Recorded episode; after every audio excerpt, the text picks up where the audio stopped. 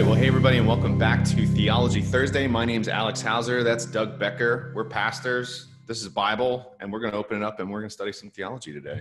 Yeah, Doug, we're not going to open. We're not going to open it up very far, though. No, we're not. Probably the first couple pages. We're going to Genesis today, Doug. Yes. All right. What are we talking about today? Uh, today, um, we're going to talk about the creation. All of your controversy you have planned for us today. Yeah, we're going to talk about creation according to Genesis one and two, but per- primarily Genesis chapter one. Uh, specifically one, one through two, three. Uh, that's what's sometimes called the first table of creation, right? Because there's two creation accounts in the beginning of Genesis. There's, right. uh, I've always understood one to be kind of like, one's a little bit more of an overview and one's a little bit more of kind of like a zoom in to specific. Yeah, I think so. Of man. I think that's a way to think of it. Yeah. And it's, yeah, there's that. There's so many interesting things too, right? Like, so chapter, as you said, you know, it's a bird's eye view of like God's creation of everything. And it's interesting that God is simply called God in that first table of creation, right? But then in the second one, where it zooms in and it talks about his special relationship with mankind, his personal name is used, right? It's, it calls him Yahweh, God, consistently through that, mm. right? And then, of course, okay. when the serpent comes tempting the woman, it, they they simply refer to him as God, his more distant uh, title. But then when he comes seeking them after the fall, he's once again Yahweh, right? So like the, even like the the names of God that are used are are interesting there. And okay. maybe we can actually even have a talk about that someday, because I think that that's a very interesting topic. Okay. But we, yes, we're, so we are talking about about the creation account in Genesis today. And, um, sweet. Let's and yeah. It. And, and I, I'm thinking about, uh, I'm thinking about it, uh, here today it, in terms of what ways of reading the Genesis creation account are available to us as Christians. So, okay. um, obviously there's a lot of controversy. It's probably, you're not hiding, you know, there's no, there's no way to really hide the ball here, right? The, The idea is like since since the advent of modern evolutionary theory, there's um, been uh, many people who feel like there's a, a big conflict between Genesis and that. And so are, are Christians obligated by the Bible to read uh, the Bible in conflict with that? Or are there possible ways of reading it that are not? Um, is it an either or choice? Sure. And, so, Doug, if I'm hearing you right, you're saying, you know, the argument's always like, okay, you know, creation or evolution, right? Mm-hmm. Are t- is typically the way the argument just kind of sits out there. Yes. And basically what you're saying is it is it that hard and fast where you're looking at creation versus evolution, or, right. you know, if I'm if I'm really going to use a broad stroke, I, I don't think science and faith are opposing factors, but a lot of times it gets trampled down into being faith versus science a lot of times. Right. Which, right. for me, is very frustrating, because I think science. And do do we need to develop kind of our own science uh, take on the science too, right? Like um, our own way of reading fossil evidence and, you know, alleged ages of the earth and things like that. Um, and uh, this is an intensely pastoral concern too. Um, you know, just to disclose a little bit, like I, I've I've walked with a lot of people through heavy issues um, throughout my years as a as a student, as a as a teacher, and uh, as a pastor. Um, many people who, you know, really navigate these issues well, and it adds to a better understanding of their faith. But sometimes people just crash against the rocks. And w- one tendency that I've seen is, and this this I don't think settles it, but this is one of the reasons why I think we need to be concerned with this, is that Um, when we, if, if it is right to tell people that they have to choose either between what the Bible says and what is taught in the science classroom, hmm. um, and, and their view about what the Bible says is presented as rigid, where if you don't read it this way, you're not believing Scripture. Well, what happens in those cases where they, where they become convinced by what they're taught in the science classroom? Then they're faced with the crisis of faith, where I have to choose. And if I choose what my teacher is telling me, or if I choose what, you know, I think this set of evidence leads to, then that means that Genesis is false, and that means that the Bible is false. And I've seen a lot of people crash and burn in their faith. And so I think this has a big um, element of pastoral wisdom in it as well. Now, that's not to say that we, that we want that to dictate what our answer is, but I think it at least tells us that if we're going to tell people that, that they must make a choice, we better have a good reason for telling them that. Hmm. Okay, so I'll get my bias out there right at the onset of this, because ever since I've been a Christian, I've always read Genesis, interpreted it literally. Mm-hmm. So when it says seven days, I interpret it seven days. I think that, uh, excuse me, I think that there's a lot of room, um, you know, so at Emergence, we talk a lot about primary and secondary issues, right? I, I don't think that this is a primary issue as far as, you know, this is not a hard and fast thing that has to do with salvation as far as how you interpret Genesis. I've always interpreted it to mean, you know, like when we talk about seven day creation, that it is seven days. But should somebody say, all right, well, that's seven eras, then it's not necessarily a gospel issue. You know what I mean? You can still believe that there were seven ages or so to speak, um, and still be a Christian, still Um, understand what Jesus did uh, as far as dying for our sin on the cross. And, and, um, and so for that, you know, this one's interesting to me, Doug. So basically what you're saying is that it's not as hard and fast as term. And you're kind of boiling it down to two interpretations, right? You're saying on one hand, um, there's an interpretation that I just described, where basically you read it verbatim, literally uh, as is. God created the earth in seven days. God created the earth in seven days. Um, and then there's also, you know, to go to the complete opposite side, we're basically, you know, in our modern day school system where science is being taught, the Big Bang and everything else, that there is actually, um, there's another way that we can kind of look at this. And Doug, you're saying that, if I'm hearing you right, that that's not necessarily just coming from our culture's need for this argument, right? That there's actually a biblical argument for this? Yes. And there's, there's reasons why, although like, I don't, I don't think we'll get too far into this, but you know, even, even, Uh, Christians before the advent of modern science um, had different ways of reading this text. Uh, it's kind of interesting. Some of them talking about it, like the three-tier kind of. Well, no, well, no. I'm talking about, for example, Augustine, or if you're okay, sophisticated, Augustine. Although I've never understood that because we call Constantine rather than Constantine. But I'm I digress. Um, but you know, so his reading and his his uh, opinion, if I understand him correctly, is essentially, why did it take God so long? and so, and so he, he kind of opted for a different way of reading it because he thought it took God too long. Um, if God and, can snap but, his but, fingers and, and make light, why did it take him seven days? Right, right, right. And, and, and essentially the entire argument is, how would ancient people have understood this passage? Okay. Um, how, how would they have read it? And, and how should we, and how should we read it? So, all right, Doug. Um, So we do want to dive into the text for that. Um, but, but yeah, uh, it's an extraordinarily important issue. But I will say that different people have different calculations as to how important it is. So we do have, uh, you know, first order doctrine, second order doctrine, and I would say even third order doctrine in terms of importance and how essential they are. Now, yeah.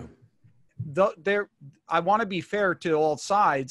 Some people will argue that if you don't read the text a certain way, then you don't believe the Bible. Right. And um, you're teaching people to not believe what the scripture says. And so they almost, and so it's not uncommon to hear this elevated as a quasi-gospel issue. Mm. Or at the very least, as significantly impacting one's doctrine of inerrancy. In other words, inerrancy yes. is is the statement that the Bible is truthful in all that it affirms. That's actually what I wanted to ask you about too, Doug, because you know I've I've actually run into this quite quite often at Emergence, um, more so than I ever thought I would, really. And the argument there is that, well, if you don't interpret interpret Genesis literally, then how can you interpret any of the rest of scripture? And how do you know that it's all not just symbolic, that, or that it was changed or interpreted, or, uh, you know, the human authors forgot about certain things, you know, as they were writing this, or it's just, you know, Jesus didn't actually die on the cross. It was just a symbol for what really happened, you know, spiritually or so on and so forth, yes. you know? And it's and it's not a coincidence that a lot of those views kind of got cemented in, a, in at a place in time when when uh, um, the literalness of key biblical texts have been called into account. So you know when when lib, when theological liberalism really started to rear its head, and suddenly you have readings where Jesus is spiritually resurrected and, you know, resurrected in our hearts, or uh, that is, you right. know, simply the nothing more than the kerygma, the preaching of the early church, or something like that. And, and uh, you know, uh, and, and a real impulse to defend the, the literalness of the text. And you get it on both ends of scripture, right? Because it's, it's in that milieu that you also get ultra literal readings of Revelation as well, mm. because if we don't take as many, the, as much of the text abs, as literally as possible, then we're under, we're going to end up undermining key things, uh, because then you could say everything's, but I would just say that that view is an overcorrection. And I think demonstrably so. There's mm-hmm. plenty of passages in the Bible that we agree are symbolic, are figurative, that everyone thinks that to be the case. And that doesn't undermine scripture. Like what? Can you can you give me well, one, Doug? Sure. So we're talking about the beginning of, Je- of, of Genesis. Go to the end of Genesis, to Genesis forty-nine, when Jacob is lying on his deathbed. And he says stuff like this: Issachar is a strong donkey crouching between the sheepfold. Uh, Wait a minute. I thought Issachar was a human being. A su- his son, he's a donkey?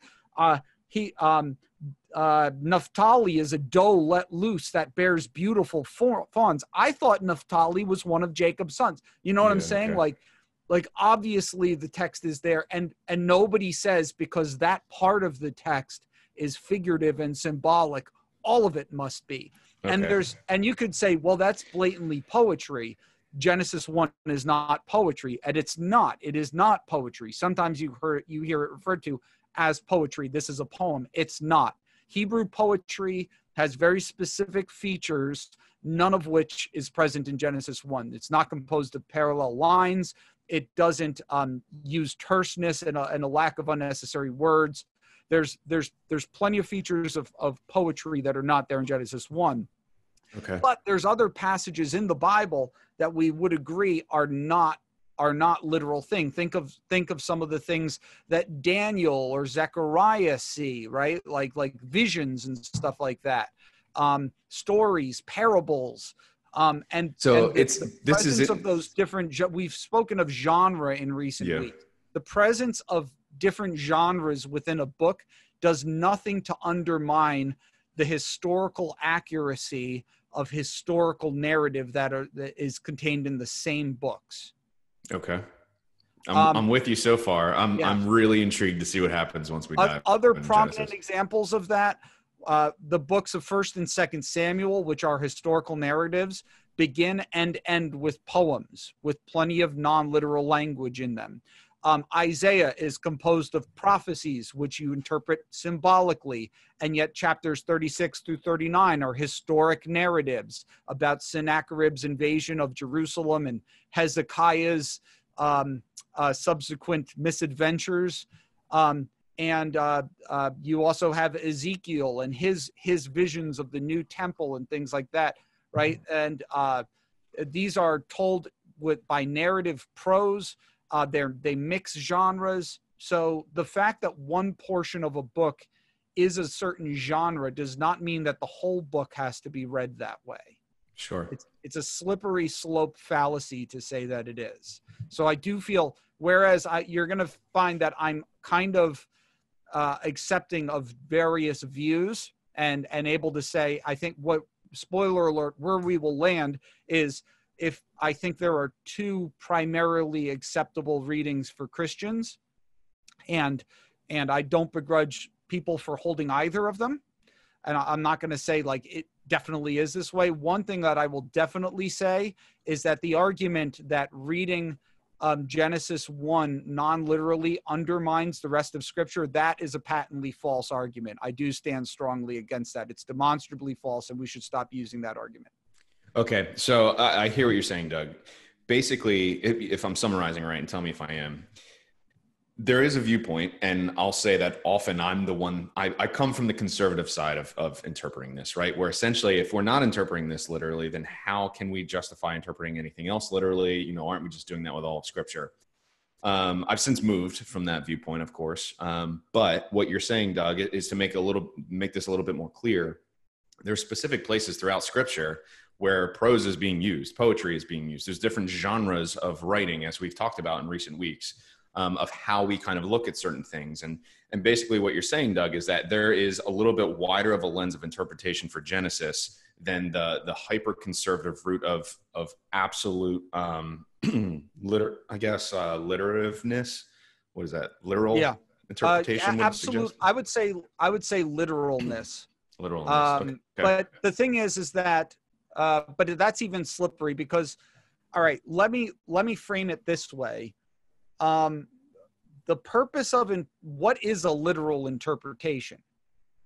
Uh, and there is a difference between a literal interpretation and a literalistic interpretation. Okay. So sometimes I think we misunderstand the purpose of biblical interpretation. The purpose of biblical interpretation, or I should say the goal, because the purpose is understanding, but the goal of interpretation is not to arrive at the most literalistic reading of the text possible. The, the, the purpose of biblical interpretation is to understand the communicative intent of the author. Of the author, yeah. What did the author intend to communicate? Which means places that are meant to be historical narratives should be read as history. However, if a passage is not meant to be read as a literal historical narrative, it is actually a misreading to say that it is. Now, sometimes, like Genesis one and two, it's not absolutely clear. And that's why I say there's more than one acceptable option for those chapters, for these chapters, yeah. uh, because neither of the arguments is so compelling that you'd have to be an idiot to think otherwise, right? Um, There's not a whole lot of issues that are that clear, but I'm, what I'm saying is that strong arguments could be made either way. Um, but the point is, is neither of them should take as, like, you shouldn't think of, like, neither argument, neither position can, can be supported by saying, this is the most literal way of reading it, therefore this should be preferred, because that is not what we're aiming for in biblical interpretation. And there's a lot of texts that we will misinterpret if we insist on that. Okay. Um, yeah. So, um, and this, uh, uh, another big part of this too is, is, is acknowledging, I think, that these things are not entirely clear cut and that there's room for, for different opinions on this. When things are not certain, we don't do ourselves a favor by, by speaking as if they are, um, and, and, and not acknowledging that they're not certain. One of my favorite axioms for theological um, discourse is actually comes from Abraham Lincoln. He was talking about, he was a lawyer before he was president. And one of the things that he said was, in law, um, it is, and I'm, I might be butchering the, the quote a little bit, in law, it is always prudent never to argue what you need not, lest you ob- oblige yourself to prove what you cannot. And I think that that's very important in in in doing Christian theology as well. Mm. Um, if if um, if we set ourselves to the task of insisting on things that we that we that are not clear, then we're going to back ourselves into a lot of corners. And as I've said, I think it can also pastorally be very destructive towards people's faith. Okay. Um, one of the big hallmarks of the new atheism, right? These Richard Dawkins and Daniel Dennett and Sam Harris, was that you have to make a hard and fast dis, uh, decision between science and the Bible. And are we going to say the same thing? Do we agree with them on that? Hmm. I think that's an important, an important question, an important way to ask. So let's go, let's go to Genesis, shall we not? Sure. That was a very long introduction. We've had a lot of phenomena here, but I kind of wanted to clear some of the minds out of this field, you know. To, sure. Um, Just um, so you know, Doug, I might have to bail in, in ten minutes. Oh, okay. Well, so maybe I'll just continue on then. If you, and then if I you'd can like say to whatever it. I could say whatever I want. I'll tell everybody what my um, my planned April Fool's joke on you was that I didn't Be careful, get to Doug. do because of the quarantine. Okay. No. Uh, all right. So let's let's talk about Genesis um, Genesis one and two. So first off, I want to say something that I think is very is uh, has been helpful to me. And that is that wherever you you land on how this passage, whether or not this passage jives with modern evolutionary theory, wherever you land on it, the, the actual theological meaning of the text and the way in which it contributes to our faith are pretty much the same. So in other words, the, the real important things to take from it um, Uh, are there regardless of your the the way you understand um, how this text fit, fits with modern science. So, for example, a lot of the major themes in Genesis that become important later on, such as land, blessing, and seed, uh, those are still there. Uh, the prominence of God's word and how and how wonderful it is and how creative it is is is still there. The idea that everything in the universe is dependent upon God for its existence and its function is still there. The fact that God made creation, material creation, good is still there. Human beings, our uniqueness in that we are made in the image of God, still there. Human beings accountable first and foremost to God, still there. Human beings responsible to be stewards over creation, still there. The, the intrinsic nature of the Sabbath to creation, still there. Marriage intrinsic to creation, still there. Work intrinsic to creation, still there. Uh, the God of Of, of Israel's covenant and later the new covenant being the God who created us and is the God who spoke is spoken of in this text is still there. All these things are still present. Um, and, and we can all agree. And that's what, you know, those are, that should be the bounds of like real orthodoxy and real, like the things that would really get us excited about this. Um, And the rest of it is kind of details and an answer answers to more specific questions.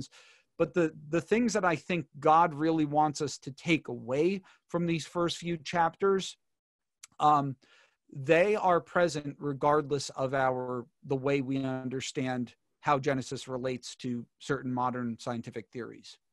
Hmm. Okay. So essentially, I mean, I'm I'm just trying to kind of call this what it is. So whether or not we look at Genesis and we interpret it as literal, as mm-hmm. a historical account, or whether we interpret it otherwise, I, I guess to say that in a way that would provide more room for the the, the current um, scientific argument of um, evolution, mm-hmm. all of the core components of what Genesis offers us to the faith of the Christian are still there. Essentially. Yes. Yes. Okay. Yeah. Um, and in addition, I think what they offer in, um, in terms of, uh, now all those things are part of what ancient Hebrews would have been uh, expected to take away from this as well, I think. Um, there are additional things though, that would have informed their thinking. Um, so um, following in the last one hundred, one hundred fifty years or so, um, uh, Uh, historical scholarship has been very helped by the finds of um, cuneiform and other writings from the ancient Near East and the decipherment of those language languages, particularly languages like Akkadian, Ugaritic, Egyptian. Um, and um, there are creation accounts from these other cultures that were close or at the same time as uh, what we're read, we read about in the Bible. And we can compare them and we can detect certain polemical elements in Genesis, certain things that Genesis seems to be asserting over and against the views of, of um, people who worshiped false gods. So for example, in, a, in, some, in some of these stories, so like in Babylon, where you have stories like the Enuma Elish or Atrahasis, or um, quote unquote Canaanite stories, um, particularly the, the Ugaritic Baal um, epic. Um, that's the Baal that we read about in the Bible. Ugaritic is a is similar to what Canaanite culture probably was, but not identical. But you have uh, the gods fighting with one another, and often uh, the uh, creation comes about as a result of fighting. So in the Enuma Elish, the god Marduk, who's the patron deity of the city of Babylon, he defeats the water monster Tiamat and divides her into waters above and waters below. Sound familiar, right? But Uh, in Genesis, there's no content contenders. It's just the Lord saying, you go here and you go here. Okay. Big contrast. There's, there's no deification of creation. In fact, some th- elements that the, there's an interesting element in day four, God creates the sun, moon, and stars, right? But it's kind of weird that he doesn't say, that text doesn't say he created the sun, moon, and stars, right? What does it say he created? The greater light and the lesser, lesser light. light, yeah, right. One to rule Why? over the day Why? and one to rule over the. Yeah. Why? Because because in Hebrew, the words for sun and moon were also the the words for the deities of the sun and the moon. So Shemesh slash Shamash was not only the sun, but the sun deity. Rayach, Rayach, from whom the, the the city Jericho gets its name, Jericho, right? Uh, that's the moon deity. Okay. And, in, and so it's almost like it doesn't even mention them, as if to say, don't even think about it, right? It's huh. just a greater light and a lesser light. That's what it is. And it does Yahweh's bidding. It does the Lord's bidding. Um, hmm. uh, in, in Babylon, in the, uh, in the Atrahasis epic, the, humankind is created in order to provide the gods for food. In fact, when the flood comes around, the reason why they stop the flood is because they're hungry and they realize we just killed everyone who's there to feed us. Um, in, in Genesis, God provides man with food and takes care of all his needs. So there's a lot of different um, uh, aspects of the theological meaning of this text. Hmm. Okay. Um, all right. Um, but, uh, and that's, that, those things are all there regardless of your reading. Now, so the big question is, is for us is, is how does this job, what are the different ways that, that we as modern Christians can read it? The first legitimate way of reading it is what I'll call the literal twenty-four hour day view. And that is that God created, did his work of creation in seven twenty-four hour consecutive uh, periods, a, a week. A, a literal week. Um, this is um, a very, uh, so so Genesis is very straightforward history. If you had a time machine and you could go back to day one, um, you would see light created and nothing else would be present or formed, right? Because technically it, it starts with water here. Um, if uh, uh, and, and so on and so forth.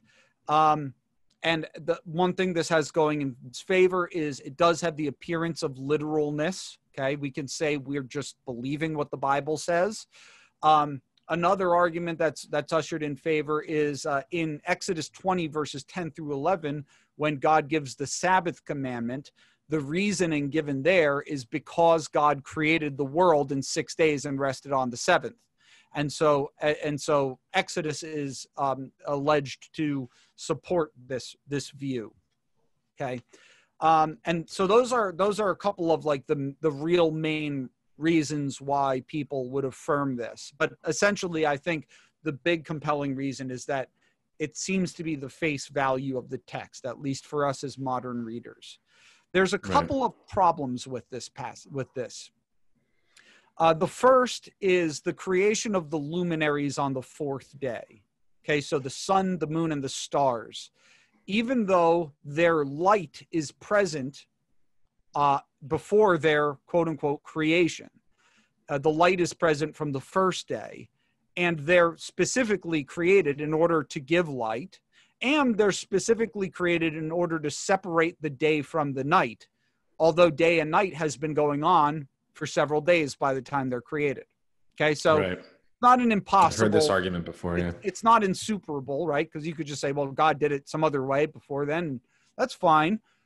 Um, uh, also, people will point out that the Sabbath commandment makes sense on a non-literal reading as well. So I'll just kind of mention that without really going too far into it.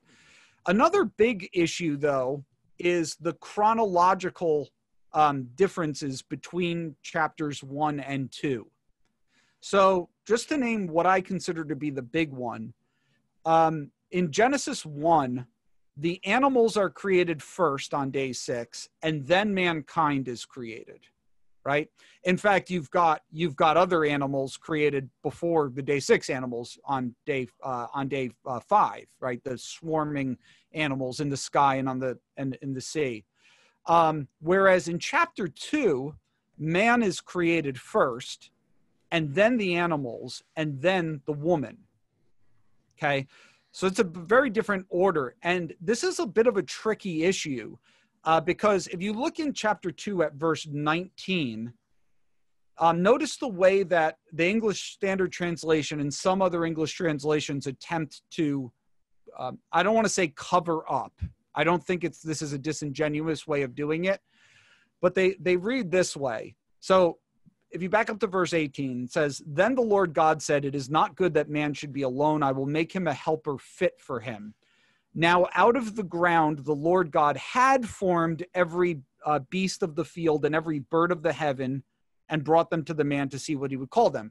So there it's taking it as, as an action that happened prior, right? So right. There, there is no difference in order of creation because the had formed means that he did it at some point in the past. Not that he's doing it here in verse nineteen. The problem is, is that that's not what the Hebrew says. Okay, so Hebrew narrative is carried forward by a certain verbal type.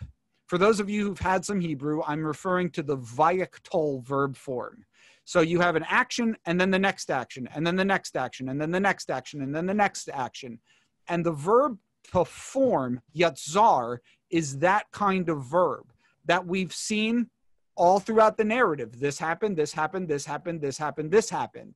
So the so the the unbiased way to translate this should be, "And out of the ground the Lord formed every beast of the field," or even "then," as is often done.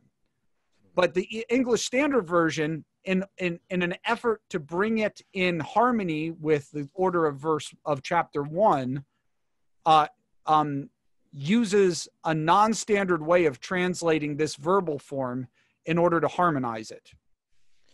This is now I want to be fascinating. So yes, I'm I'm getting killed because I know you and I had kind of a hard time finding a finding a time to record today, and I absolutely have to bolt. Um, I have so many questions I want. Are to we ask gonna have about. a trouble turning? Are we gonna have a tr- trouble turning this off, or do I just press leave when I'm done? No, I think I press leave and then you press stop when you're done. Hopefully. We'll see how that goes. But I'll leave you to it, Doug. I do have a bunch of questions. I was going to ask if we wanted to kind of hit a pause in the recording and come back to this later. I'm not sure if that comes down to it, or I could just let you go. We could totally do that. Let's. Do you want to do that? Start, let's do a, well, yeah. So okay. um, we will for see you. Everybody watching, yeah. We'll hours into minute. our future, but it'll be instantaneous for you. It will be like that time machine we talked about. We'll send Einstein one minute into the future. And then you guys will have a choice to whether whether or not you interpret this as a few hours in between us getting ah, back together yes. again, or just a few exactly. minutes. Okay. All right, cool, Doug. So thank you for doing that, because I actually have a thousand questions. I, I really would hate to miss this. All right, so, I'll try to get my hair. All right, we're going to take a short break. Everybody go grab some coffee. Doug and I will be back in a few hours, but for you, we'll be back in a few minutes. And uh, we'll see you in a little bit. All right, and we're back. What's up, Doug? Nice hey. to see you. How's thirty seconds later? Yes, yes. Jumping right back seconds. in. So I think we've already marveled at our technology, so we can we can just pick like right that. back up. Yeah. Um, okay, so we've been, we were talking about the chronological discrepancy between chapters one and two, and um, the way in which um, uh, chapter two, verse nineteen Um, is uh, sometimes translated in uh, modern English translations uh, so as to kind of cover up that discrep- discrepancy. And um, I'm not sure if I mentioned this or not, but I don't want to make it out as if this is some kind of illegitimate move.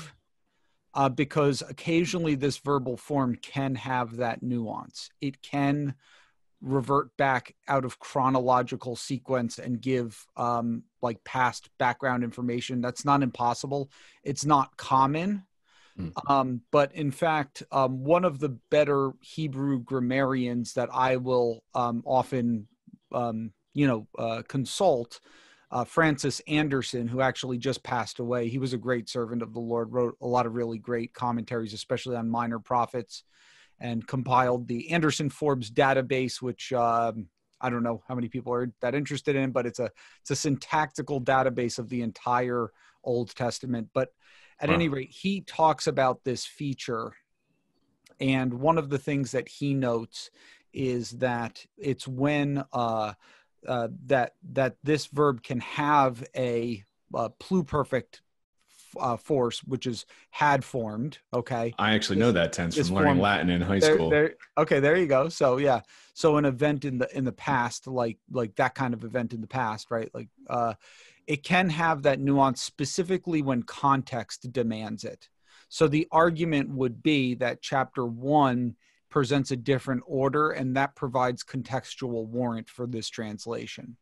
Okay. But, and, and even the E S V has a footnote that says, Um, uh, um, or and out of the ground the Lord God formed. So it yeah. acknowledges that this is not the only way to translate it. But I would say that it's it's you know it's kind of special pleading, it seems like to me here, uh, yeah. to alleviate a difficulty. But it's not. It, but because cont- context can sometimes warrant it, it's mm. not like totally determinative, like yeah there's definitely a different order of events here. But what not that it really changes the meaning anyway. It doesn't really change the meaning, but here's what it does. Okay. um it, so I would say in all likelihood it is not pluperfect. There's the there it in all likelihood uh it is sim- a simple sequence of action at the, and that there is in fact a discrepancy in Uh, in the order of creation in between chapters one and two, and the and the and the the point that that this brings us to is the one on the one hand there are those who would just say, well, here's a Bible contradiction or something, right? Or here's a a conflict in the text, and they would seek to detract from the value of the the, the scripture because of that. What I would say is that even on theories of authorship that have Genesis going through editing and stuff like that and redacting, right? Apparently the Hebrews were comfortable with putting these two chapters side by side and not changing them. And one explanation that you can't have for discrepancies in the text, or at least one, one uh, observation that I find very, very unconvincing, is that they missed it, that it's an accident and we're just smart enough to see it. Uh, these guys knew their text, r- the text ridiculously well, way better than we know it. There's they would no memorize them day in and day out. Yeah, yeah we're talking memorization. We're talking. I mean, when you read the the what the scribes did, um, in like if you read uh, the standard Hebrew text that everybody uses, the Biblica Hebraica Stuttgartensia, in the in the margins, the scribes have noted when for like if a particular form occurs only twice in the Hebrew Bible, like they know how many times different types of words, like it's it's just it's very implausible to say that it's there by accident. And so I asked the question, and I think it and I think many have, like, why were they comfortable putting two accounts that differ next to one another? And one possible explanation for that is that they understood that one is not to be led, read woodenly, literally. Hmm. Um, that they they understood that they're putting aside um, uh, side by that, that one of the elements here is one of the one of the chapters, one of the accounts is is not relating, uh, is not meant to relate, convey A, a direct sequence of events. And I find that to be much more likely to be chapter one, um, given that it is much, uh, it reads much less like a, like an actual um, historical narrative. There's a lot more stylistic stuff going on there. Um, uh, for, for example, um, This is all, chapter one is often called elevated prose. Now, noting these features does not mean it's not historical, but sure. There's a lot of stuff that's way more artful than normal Hebrew narrative.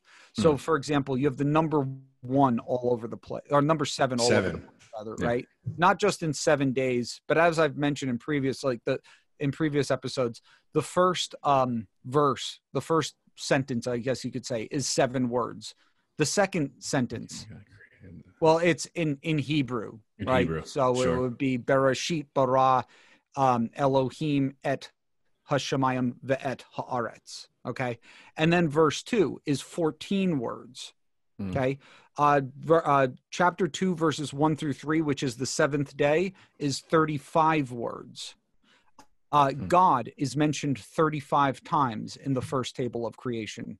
Interesting. Uh, Earth is mentioned twenty-one times, and then you so also, yeah. Then what, you also, what you're saying then, Doug, is that there's there's some very specific artistry on the part of the very, author here. Yeah, very specific. Um, there, you also have like a tight, really tight correspondence between the days. So they they seem, if you count them, two sets of three plus one.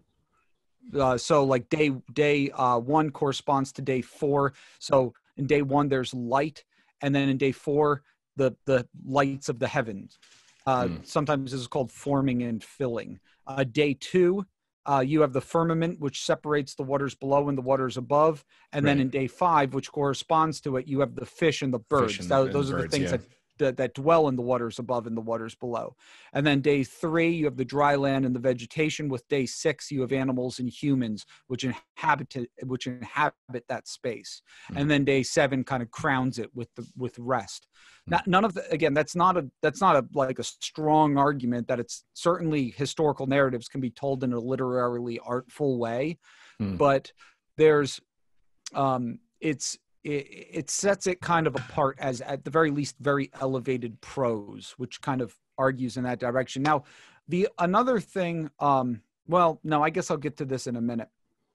So that's essentially my analysis of a twenty of the literal twenty-four. So what I say to, of the literal twenty-four hour um, view of this text, and uh, and that is a fine reading. That's obviously a, a a good way to read this text, and and none of the you know, none of the polemical, na- the, neither the polemical nature nor the theological points nor anything like that are detracted by us saying that this is a historical text. But there are some vulnerabilities to it. And some of these vulnerabilities also will be highlighted when I mention. All right, buddy, I think I lost you there for a second. So let's backtrack a, a minute or two. Um, you're talking about polemical characterizations. Yeah. Okay. So all I'm saying is that, um, did I say that right? It is. Yeah. Yeah. Well, yeah. So uh, as I said, um, earlier, there are, there are a bunch of things about that, that the text is meant to teach that we know and all views agree on. Right. And, and all of those things are present with a very literal twenty-four hour view. So that doesn't detract from anything. It doesn't follow from the, so if I say, okay, there's all these ancient Near Eastern parallels, and clearly it seems to be, Um, interacting with some of these ideas that we know were uh, around at the time, none of that means that uh, that the text is therefore not historical.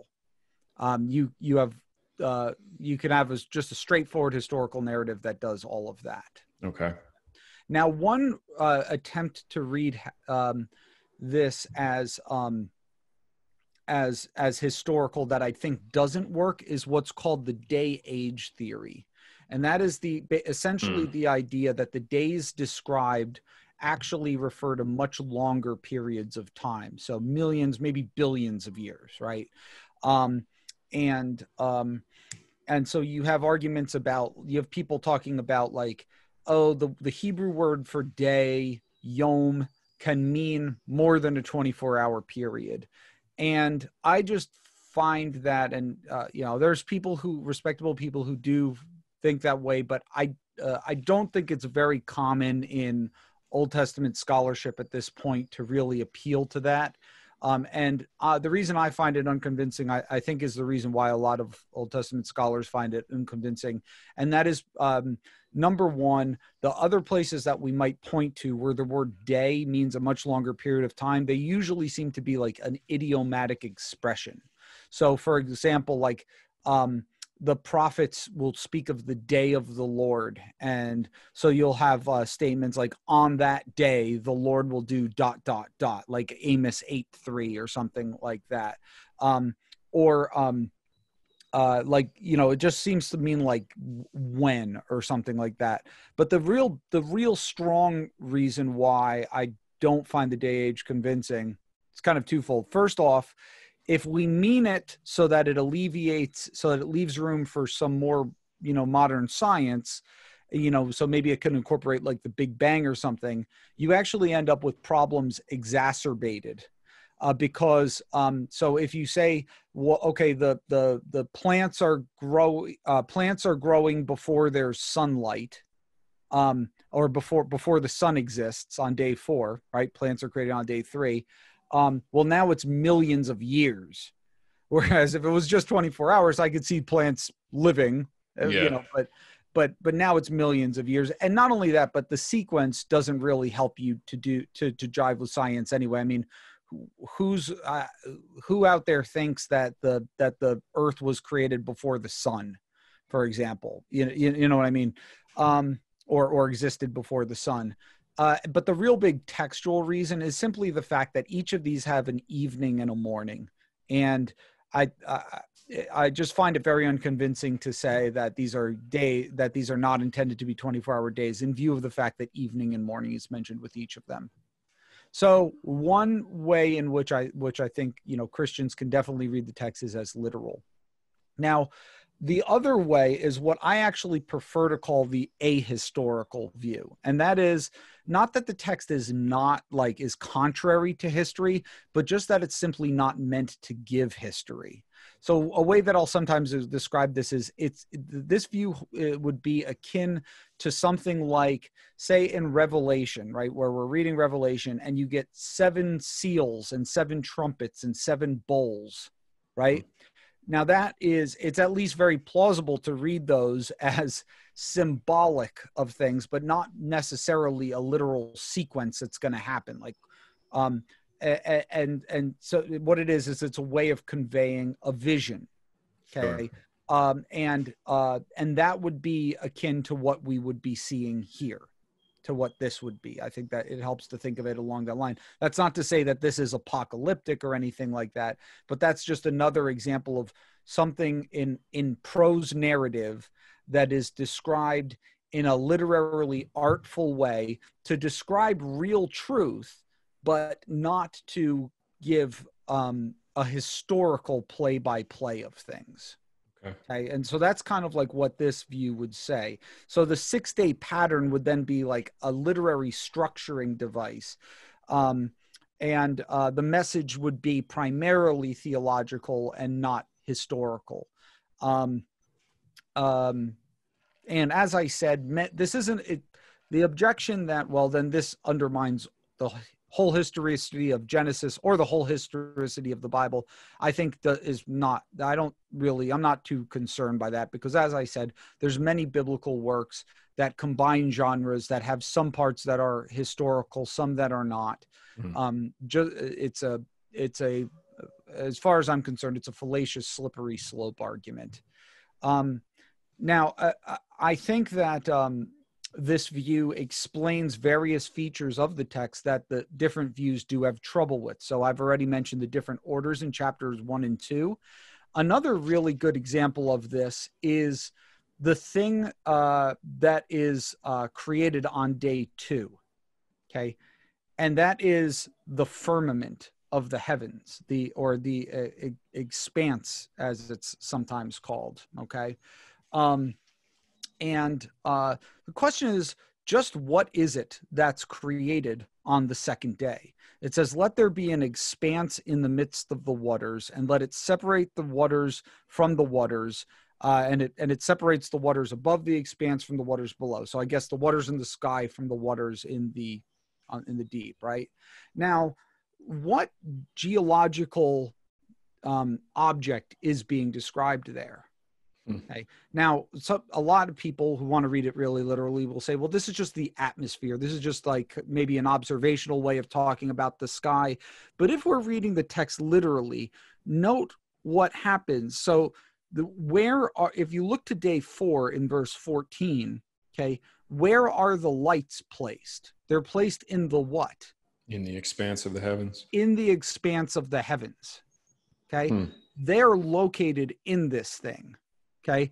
And the birds fly across the face of it. Okay. And it's for this reason, and for some other, re a few other reasons, some are lexical, um, and for, based on other texts, that many have suggested um, that a probable reading of what this is, is a reflection of the ancient view that a solid dome covered the earth, that the sky was solid. Okay. Um, for example, th and this is just, would just be like one of many examples, but I was uh, helping Ryan prep for his uh, Proverbs message yesterday, and I came across this statement in Proverbs um, uh, chapter, uh, let's see here, where was it?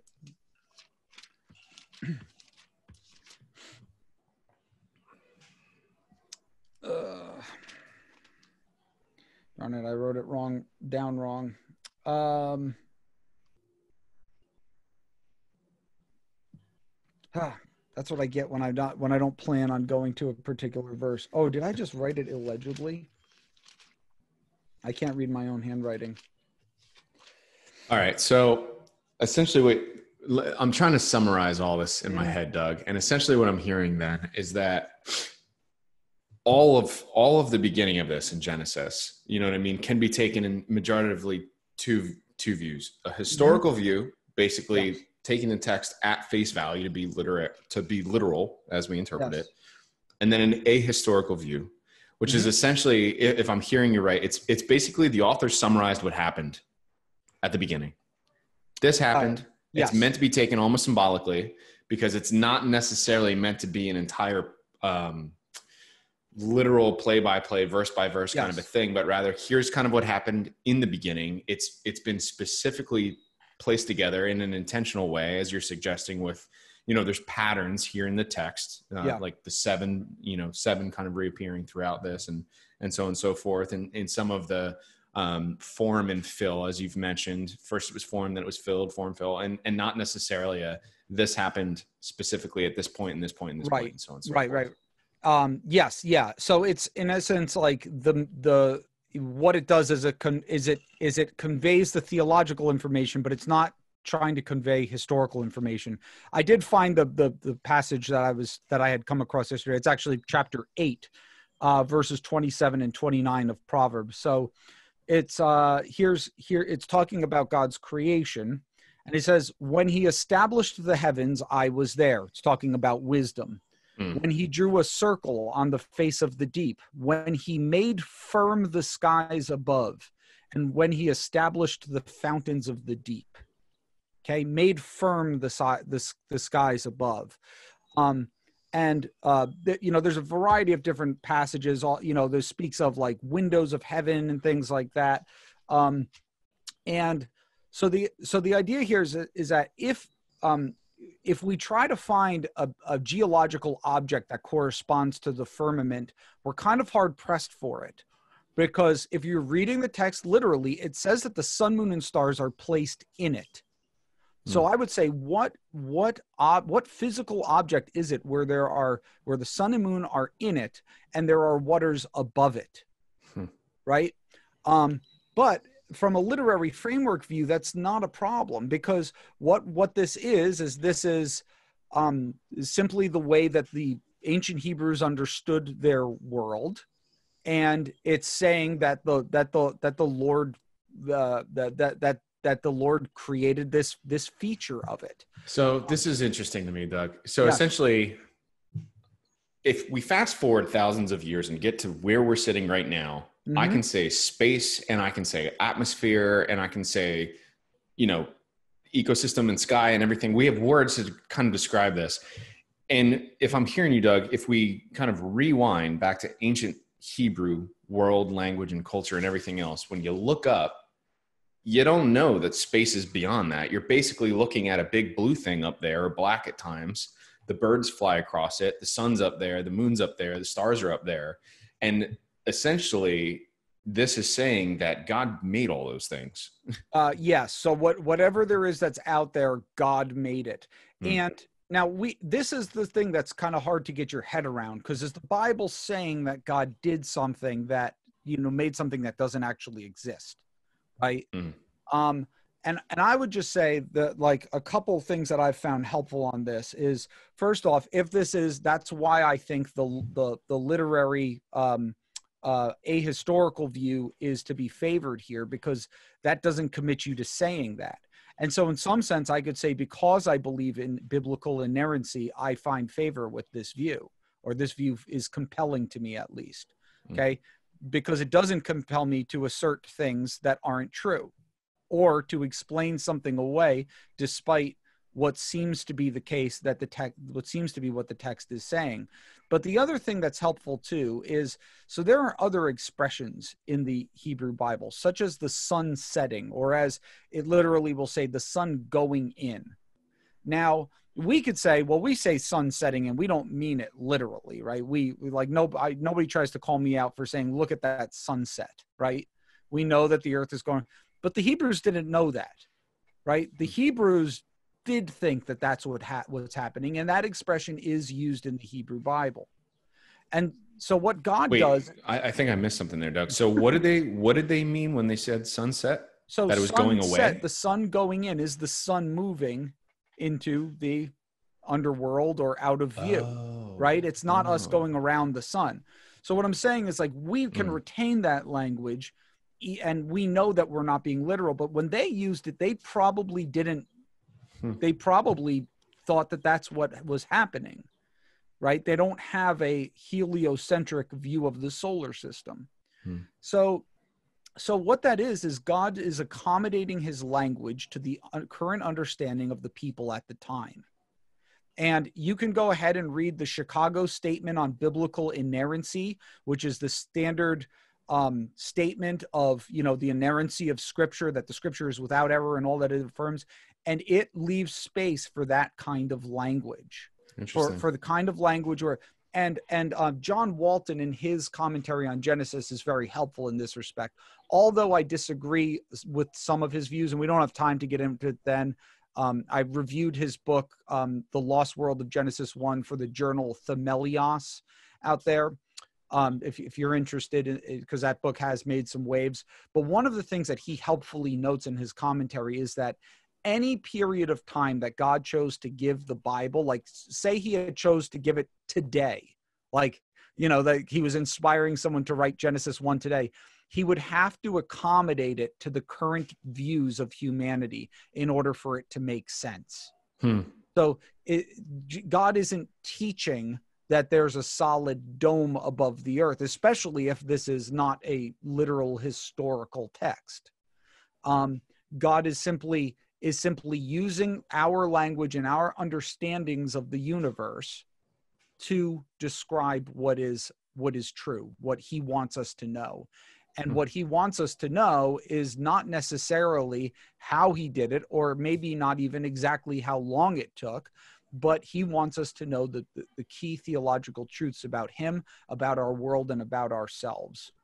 Interesting. Yeah.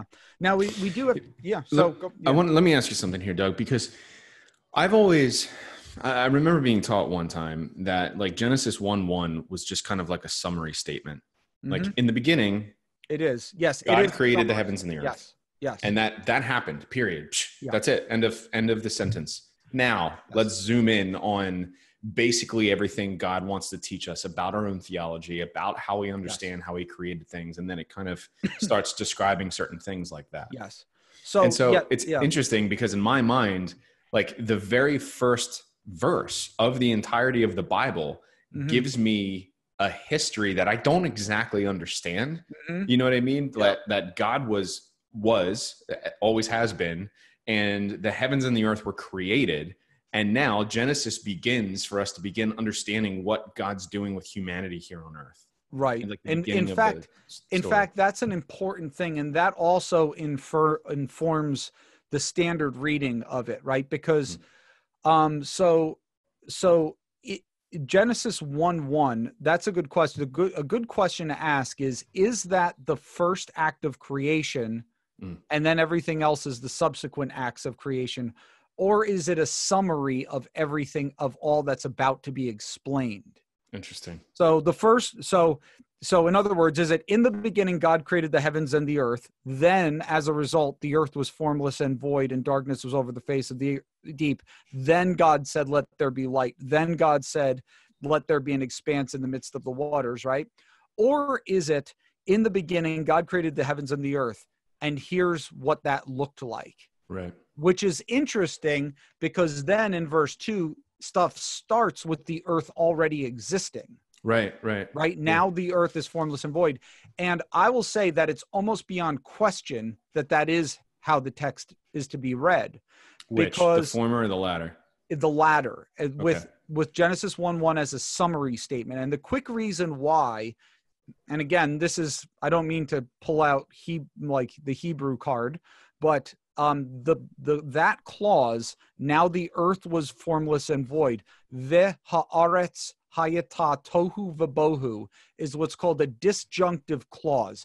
In essence, it gives background information to what's about to happen.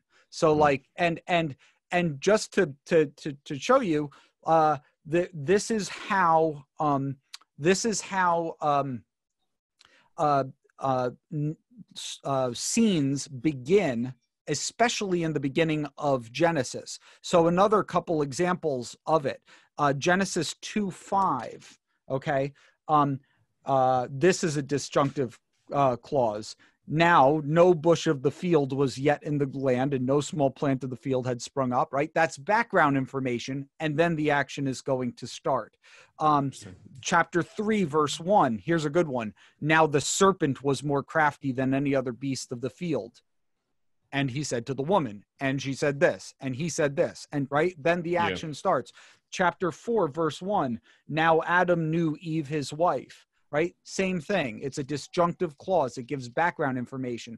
Now, if you ask, where's the disjunctive clause in Genesis one? It's in verse two, not in verse one. So the, yeah, exactly. So the, the action doesn't actually start until verse three, when God says, let there be light.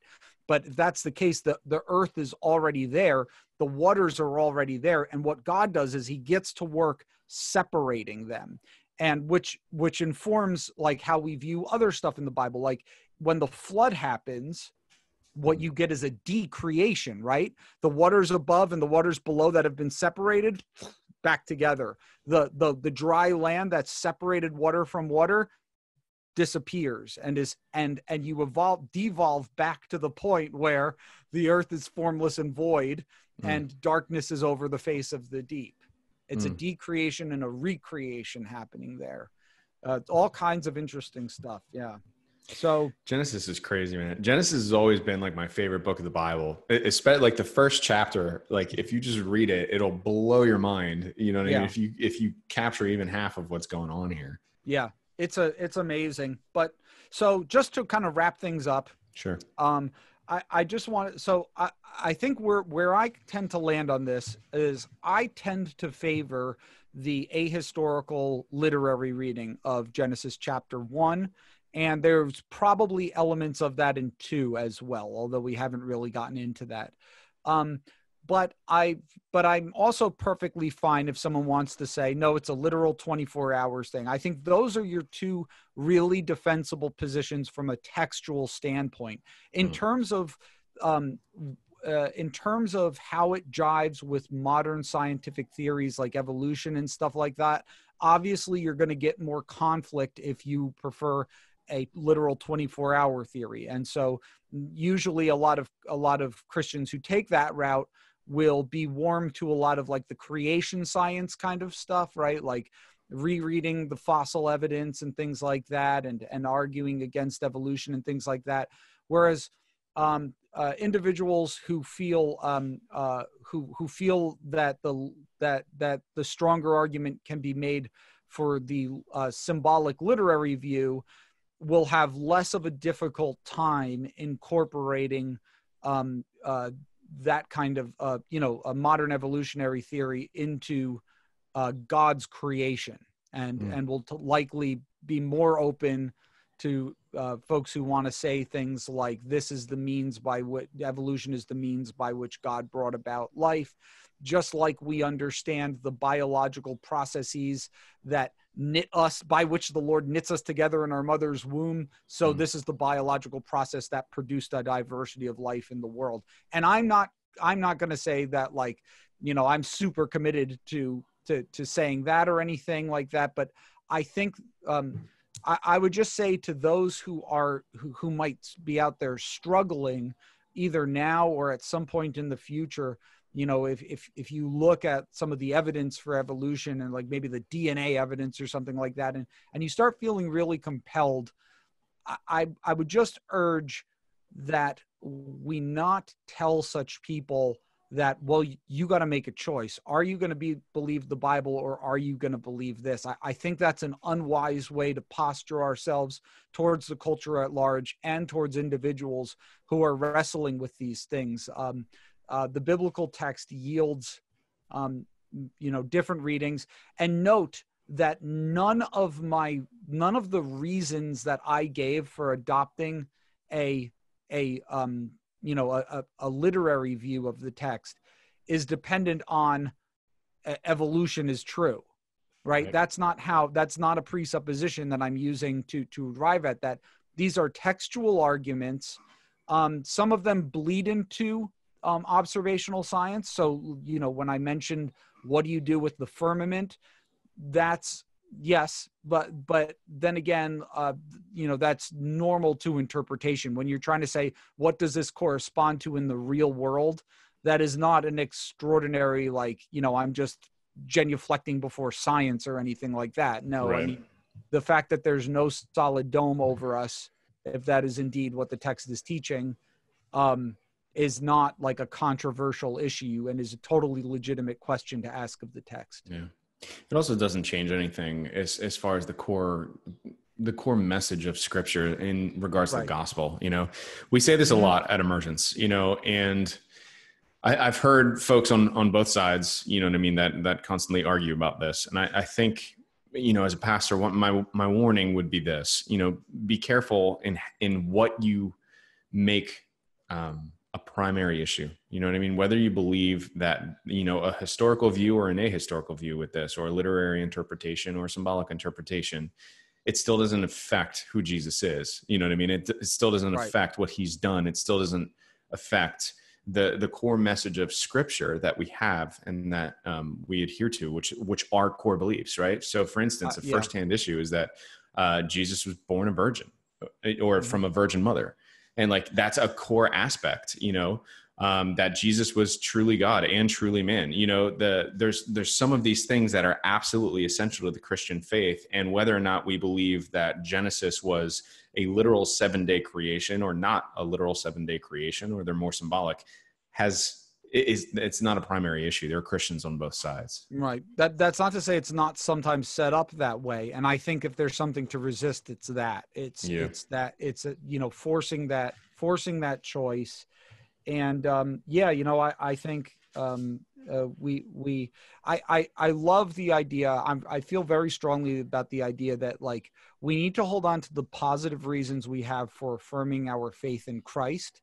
Mm-hmm. And then let the other things that we're trying to work through, we want to we want to work through those things um, in the context of faith-seeking understanding. Right. So the central thing that I know is that Jesus is the Son of God, and he died for me and rose on the third day, and I will be with him with a, if I trust in him. Mm-hmm. And then the other things get generated out from that. But I'm not going to set my faith up like a house of cards, right, where like every little detail in scripture, like if I have any doubt about it or question about it, suddenly, oh my gosh, what do I do? Did Solomon really have that many horses in his stables? I don't know. Like, no, like you got to put these things in the right place. And I'm not saying that this is inc- like, you know, that, that or like a Solomon stable kind of thing, but I just use an extreme example, you know, like it's, it's important to realize what's at the center and what is not, what can have question marks hanging over them, and what things we really want to be very firm on. Right. There's a lot of things that we can read in scripture that I hope that one day we'll actually be able to ask God himself. Yeah. Like, yeah. Hey, You know what I mean? In a mirror dimly, then we will see face to face. Exactly. Awesome. I don't know if that means we'll know everything, but yeah, I know. I hope I get to ask I'll a couple more questions. Clearly. Yeah. Like, I'm, I'm, yeah. I've, I ask you lots of questions, and Doug's always just like, well, and I get both of these sides where it's just like, oh, interesting. In any case, Doug, thank you uh, for your work on this. I know this was a little bit longer of a, um, of a Theology Thursday. This will also be made available via a podcast as well. So, uh, Doug and I always put out, we just call it the Emergence Discipleship Podcast. It used to specifically be a podcast for our leaders, but a lot of people found it helpful. So if you want to check that out, you can find it on the Apple Store, Google Play Store, all those different places, Spotify and all that. Just look up Emergence Discipleship Podcast. It'll point you there. This will be available there as well. And the reason why we're doing that is because these, for Theology Thursday in particular, these videos tend to be a little bit longer. You know, Doug puts a lot of work into preparing his notes and, and making sure that Um, we've got good material to really reflect on. And so uh, they do tend to be a little bit longer, and sometimes a podcast might be more appropriate for that, uh, that you can listen in your car or while you're jogging. I listen to it when, we jog, when I jog, uh, which is weird because I have our own voices kind of coming back, but, and then I can hear all the stupid things I say in the background. All right, Doug, thanks for your time, man. Thanks everybody for, for yeah. tuning in, and we'll look forward to seeing you soon. Take care. Bye-bye.